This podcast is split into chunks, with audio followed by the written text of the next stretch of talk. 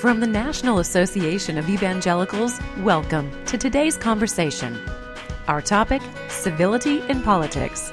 Host Leith Anderson, president of the NAE, talks with Richard Mouw, president emeritus of Fuller Theological Seminary.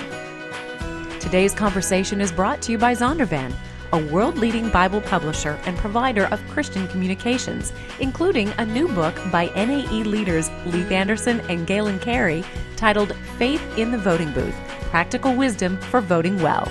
More at zondervan.com. And now, let's join in. I'm Leith Anderson, president of NAE, here today with Dr. Richard Mouw. Rich is a distinguished evangelical statesman, uh, serving as president of Fuller Theological Seminary for 20 years. Uh, before that, he was provost and senior vice president. He was professor of Christian philosophy and ethics at Fuller uh, before and during his presidency. And prior to Fuller, for 17 years, he was a professor of philosophy at Calvin College in Grand Rapids, Michigan. And then, and this is especially interesting, upon retirement as Fuller's president, he returned to the classroom and today holds the position of Professor of Faith and Public Life in the School of Theology. He's served on lots of editorial boards, including right now on Christianity Today's Books and Culture. He's authored 19 books, and of special interest is his book Uncommon Decency Christian Civility in an Uncivil World. He's also participated on lots of councils and boards serving as president of the Association of Theological Schools, and he and I have known each other for a long time, so I count him as a colleague and a friend. And I'm delighted to have you on today's conversation to discuss an important topic, and that is civility in politics. I'm delighted to be with you, Leith. So let's uh, let's begin by making sure we agree on terms. So, how do you define civility? What does it look like? What does it sound like?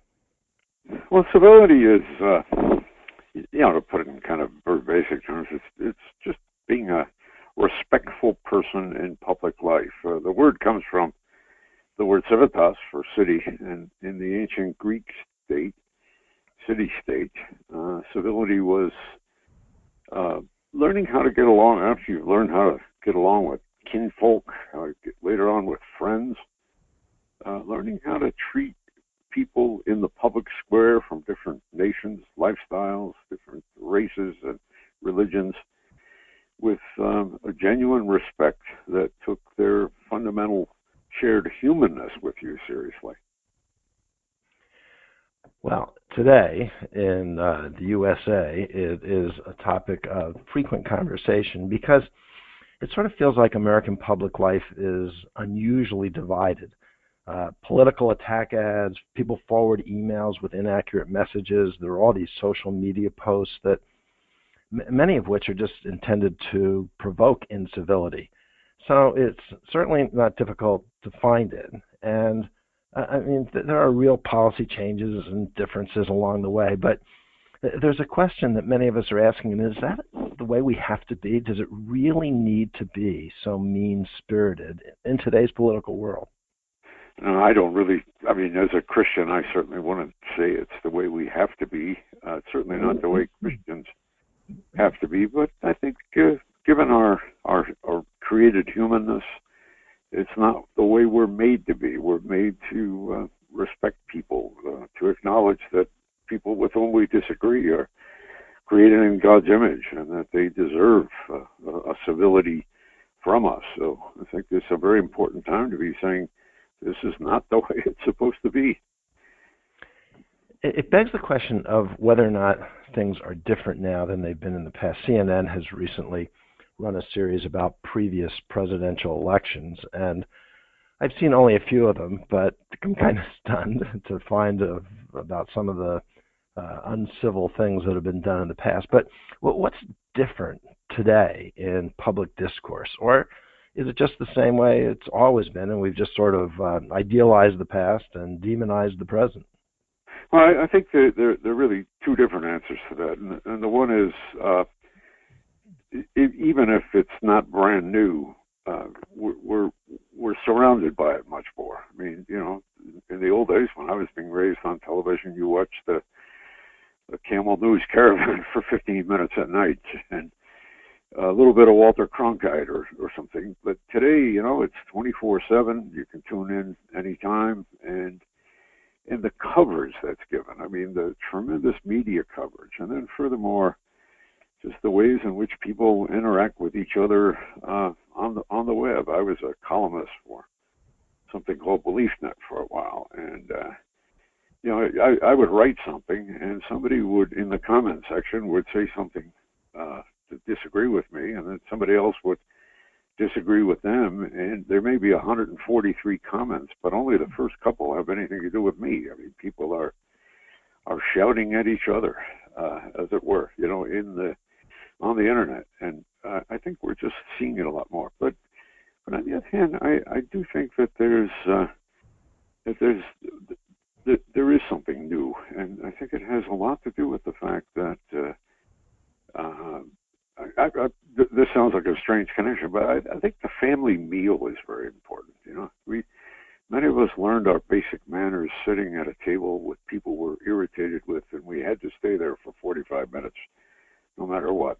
And uh, these days, uh, people don't eat together, they don't dine together. There's uh, really a, uh, and and families break up, and and uh, the extended family isn't surrounding a kid there are all kinds of ways in which the earlier reinforcers and shapers of uh, politeness and civility are are no longer with us, and I think that's an issue that the that the church needs to address. So, if I'm understanding what you're saying, it's the, the, flames have always been there. It's just the winds are more intense, and there aren't the breaks. The, the the family dinner would be the well, among other things, it would be the place where where we learn how to do it and if we're not learning how to be civil, then we don't really know what to do. We don't know how to handle that. That's right. You know, we're seeing so much fragmentation of family life that it doesn't surprise us that when kids grow up in that environment, they they promote a fragmentation in public life.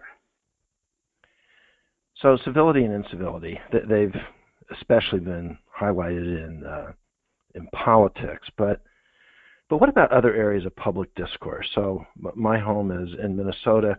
There's been a front page news story this past weekend about uh, incivility in children's sports and yeah. parents who are being excluded that they cannot attend any of their children's sporting events because of the things that they shout. But one of the interesting comments that was in one of these articles said how it's becoming more difficult to get parents to coach children's teams because they don't want to put up with the abuse that they have to take from other parents. And, and then uh, I'm kind of embarrassed to say that there's incivility among evangelicals with one another. So you and I have been treated unchristianly by some of our fellow evangelicals. So why is this? And, and I really want to know how do you handle that personally because yeah. it comes your way.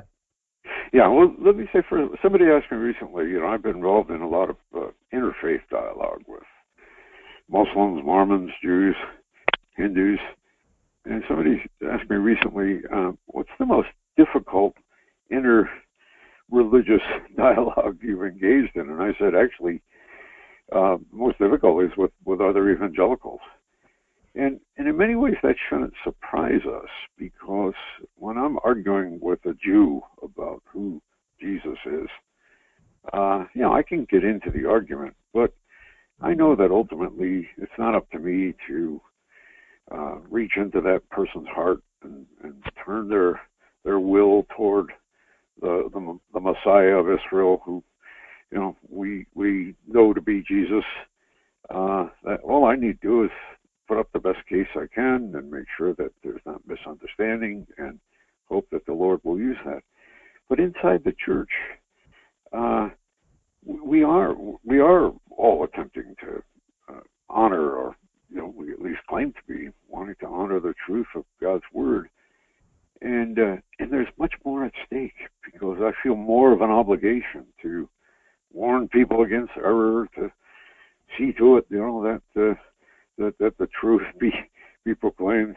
And so it's uh, there's a lot at stake, and and some of the, the the buffer zone, some of the things that take the pressure off us when we're talking with our Jewish friends or with uh, Hindus, uh, a lot of that isn't present. We we really want to battle for the truth, and I want to say uh, it's unbiblical. You know, at least you and I were both raised in uh, the kind of evangelicalism where we heard over and over again that verse, First Peter three.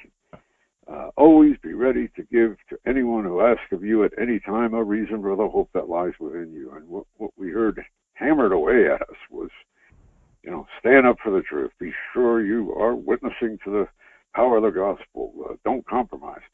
But seldom did they go on to the next part of it. But do so with gentleness and respect. The older translations do it with gentleness and reverence. And uh, to me, that's Christian civility. It's uh, having convictions, uh, deep convictions, and uh, learning how to articulate them, but always with a sense of gentleness and and reverence toward the other person. And in many ways, these days, with all the the bad stuff going on in the larger public arena, public arena, it's so important for us as Christians to uh, show other people that we know how to talk to each other without, uh, yeah, without destroying each other or, intending to destroy each other. But it has to be personally difficult when an attack is personal, or where someone within your own theological framework misrepresents you and and uses terminology that's inappropriate. Uh, and I, I want to ask you if you want to retaliate in kind, but I'm not sure if that's an appropriate question or not. But but how how do you decide what to do and what to take on and what not to take on? Yeah, well, I, I think for me, uh, yeah, of course I want to retaliate in kind. I mean, it's uh, that's my my you know New Jersey fighting instinct, schoolyard fight kind of thing. But uh, I, I I think it's a spiritual, and, and I'm more and more convinced that the issues here are not just theological, but they're they're spiritual in nature, and that is uh, it's so important for us to sit back and say, what's going on with me when I want to fight back, uh, when I want to retaliate? Am I just wanting to win an argument? Uh, am I wanting to honor the truth of God's word because God God's word calls me to be gentle and, and respectful toward the other, and so no matter what they do to me, uh, I, I, I have an obligation. I think a biblically based mandate uh, to treat them with gentleness and respect. And one of the things that one of the things that I found as a teacher is that uh, if there's a generation of people who attack my views, the way I see things. Uh, and I, I, may not, I may not uh, be able to convince them uh, that I'm right and they're wrong. But uh, many of them have kids who are struggling with that older generation's views, and it's so important for us to be presenting to them uh, a gentler and more respectful way of dealing with issues and uh, a more winsome presentation of the, truth of God's Word, uh, so that even though we can't convince the people we disagree with, uh, sometimes it's important for us to to respond in ways that will have an impact on on their kids, you know, the younger generation coming up.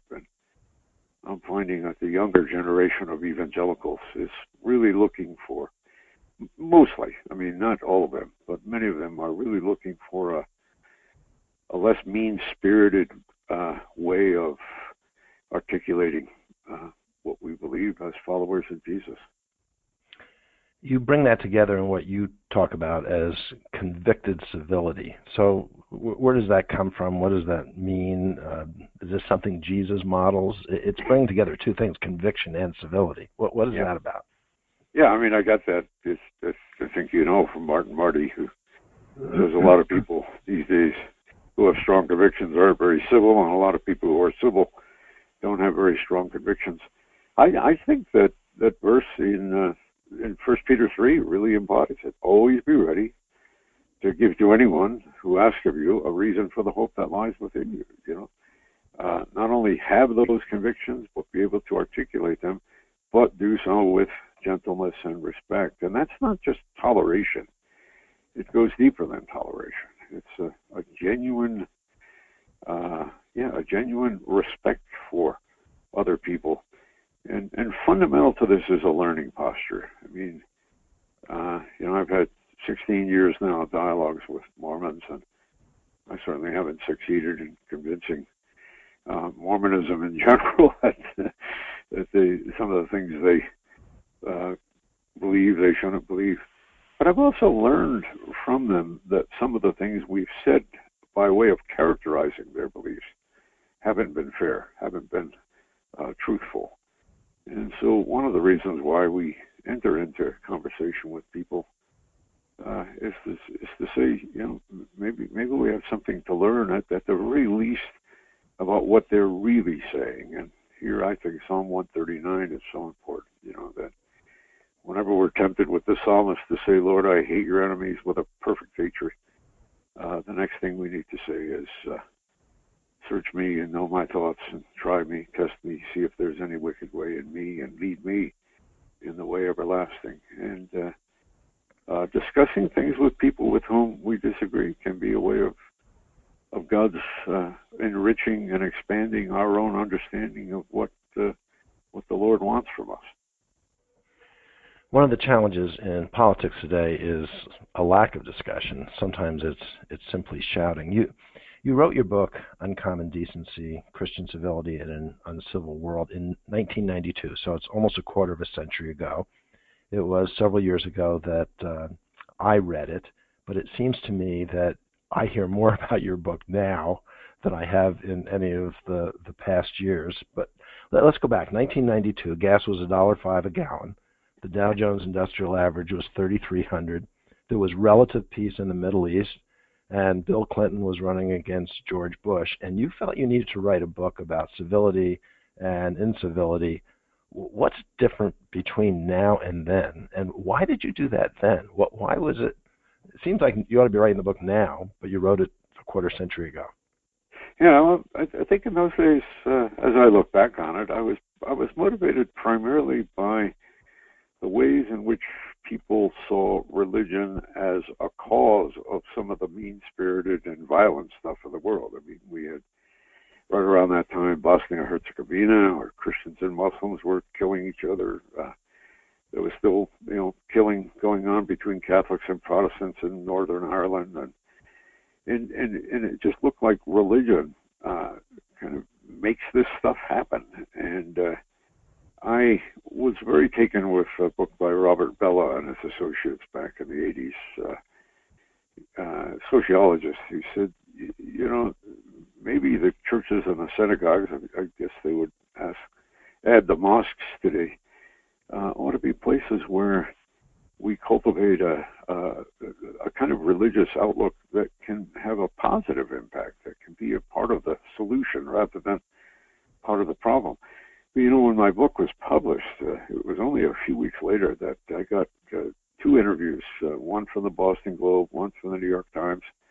They didn't know about each other's uh, stories that they were doing, but uh, they wanted to talk about incivility and uh, road rage in Southern California, and uh, angry confrontations in in supermarket parking lots, and uh, just mean spiritedness between neighbors. And I think they were beginning to sense that there was some new kind of hostility that was showing up, and and just parking lots, you know.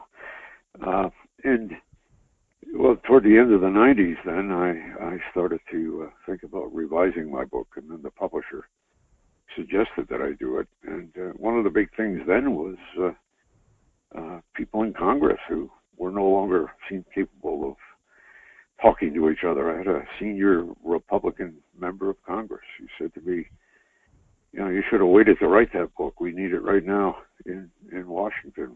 We can't talk to each other anymore and the ways in which, uh, say, Tip O'Neill and Ronald Reagan used to disagree with each other in harsh terms in public life, and then they get together at lunch and work out a compromise. And we're just not seeing that today. And so I did some revisions on my book, and there are a lot of new things with, Muslims in America, big sexuality debates that uh, are tearing apart uh, even denominations right now. Uh, so it's a new, a new, a new uh, agenda, I think, of instability. When we follow the news reports in uh, 2016 elections, it seems that they often conflate uh, religion and politics. And that means that r- religious people, and particularly evangelicals, uh, somehow get painted with the brushstroke of political diversity and opposition that may or may not be fair. How, how do we deal with this bringing together so much of religion and politics as if they are the same thing? Yeah. Well, I think for many many of us in the evangelical world, uh, who you know, when you and I were growing up, evangelicals weren't political. I mean, you know, we can still remember the time when the the more liberal Protestant types would say, you know, evangelicals should start getting involved. Well, now that we have gotten involved, I think they wish we'd go away. Uh, but the uh, in getting involved, people of strong religious convictions tend themselves to conflate uh, the two, to uh, think of uh, spiritual warfare and political warfare as, uh, if not the same thing, at least overlapping. You know, and and there's that tendency. You know, G, G, G.K. Chesterton once said that creating false gods is a really bad thing, but so is creating false demons. And for some reason, people of strong religious conviction have a tendency toward demonization. Uh, it's, it's, it's often very hard for people with strong convictions uh, that see those convictions as tied to very strong convictions in political life simply say, "Hey, let's talk about that. Let me understand you better." But instead, they go on the attack uh, because they see it as a, an instance of uh, spiritual warfare. And I think that's very dangerous stuff. Well, related to that, you wrote the uh, cover article for the fall 2015 issue of Evangelicals, the magazine of the NAE. And the article was titled, Is Tolerance the Enemy of Religious Freedom? And in it, you talk about how American Christians have started to experience a kind of cultural marginalization and and that's concerning. Uh, so, uh, how do you think that impacts the way we interact with those with whom we don't agree, and what are the long range consequences of being marginalized? Yeah, well, I think I mean, you know, I've learned a lot from you and others on this too. So, I'm not uh, I'm not speaking from you know, simply my own my own perspective on this, but I do think that we have we have been experiencing, obviously, that marginalization, and with that, for many, many Christians, uh, that's that's associated with a sense of deep loss. You know, they've taken away my country, and I do not know where they have laid it, and so there's fear and loss. And of course, what we need to get clearer about is that maybe what we think we had, we never really did have. I mean, it's uh, it's not like our African American evangelical friends are saying, "Boy, you know, they've taken our our culture away from us because in, in many ways it was it was bad all all during that time that many of us as whites want to call the good old days." But um, I, I think the marginalization thing can work to our can work to our advantage if if we if we had good teaching about it. I mean, the fact is that uh, the apostles on the day of Pentecost were a very marginalized people, and yet the Spirit of God was able to work in marvelous ways through the proclamation of the gospel. And very often, uh, the church, you know, we see this in China, we see it in uh, uh, Africa and Asia, and Latin America. Very often, it's under the experiences of uh, of the oppression of religious groups and, uh, and, and a sense of marginalization that the gospel actually flourishes. And uh, I think it's important to hold out the hope for people that this might be a wonderful opportunity for us to uh, uh, really think about what the what the gospel is all about, and not rely on the cultural props and uh, a civil religion uh, to to uh, give us a position of advantage in the culture, but that more and more we have to rely on the power of the gospel and the, the power of the Holy Spirit in, in uh, living out our lives in such a way that people will be drawn to the truth of, uh, of God's Word. Which sounds to me like a great sermon series for lots of pastors to preach. So it's saying, in a world with incivility and political conflict, this is what the gospel says. This is is the opportunity. What, what other advice can you give uh, to churches, to pastors and parishioners uh, on, on how to deal with this? And specifically, is, is it better to just keep quiet about politics uh, and civility and those two together, or is it better to bring it out and say, let's have an open discussion about what all this means? Yeah. Well, um, and, and I'm not getting into you know, endorsing or criticizing a specific any specific candidates here, but I had a pastor uh, recently, a young pastor, say to me, "You know, I've never talked about politics from, from the pulpit, but but this guy who's running right now, I just think he's terrible, and I feel like I've got to take a stand. And uh, they're not going to like it, but I'm going to tell them what I think from the pulpit." And my response to that was, uh, you know, if you haven't talked about it before, uh, this is the stupidest time to say anything about it because uh, uh, they're not going to hear you. I mean, if you want to feel good about having spoken the truth uh, in your own mind, well, fine. Uh, do it as a kind of self therapy. But you're not really leading the people of God by saying, I've got to speak out. I think we need to start preaching on the issues as soon as the election is over. Uh, the worst time in the world to give a political sermon is during an election campaign if your goal is to instruct your people in righteousness. And uh, I think we've had a failure of, you know, what we used to call catechesis. I mean, the the teaching ministry of the church. Uh, and I, I think we, we need to strategize now about uh, once the shouting is has calmed down and uh, whatever I say isn't going to be heard as endorsing this or that candidate or criticizing this or that candidate.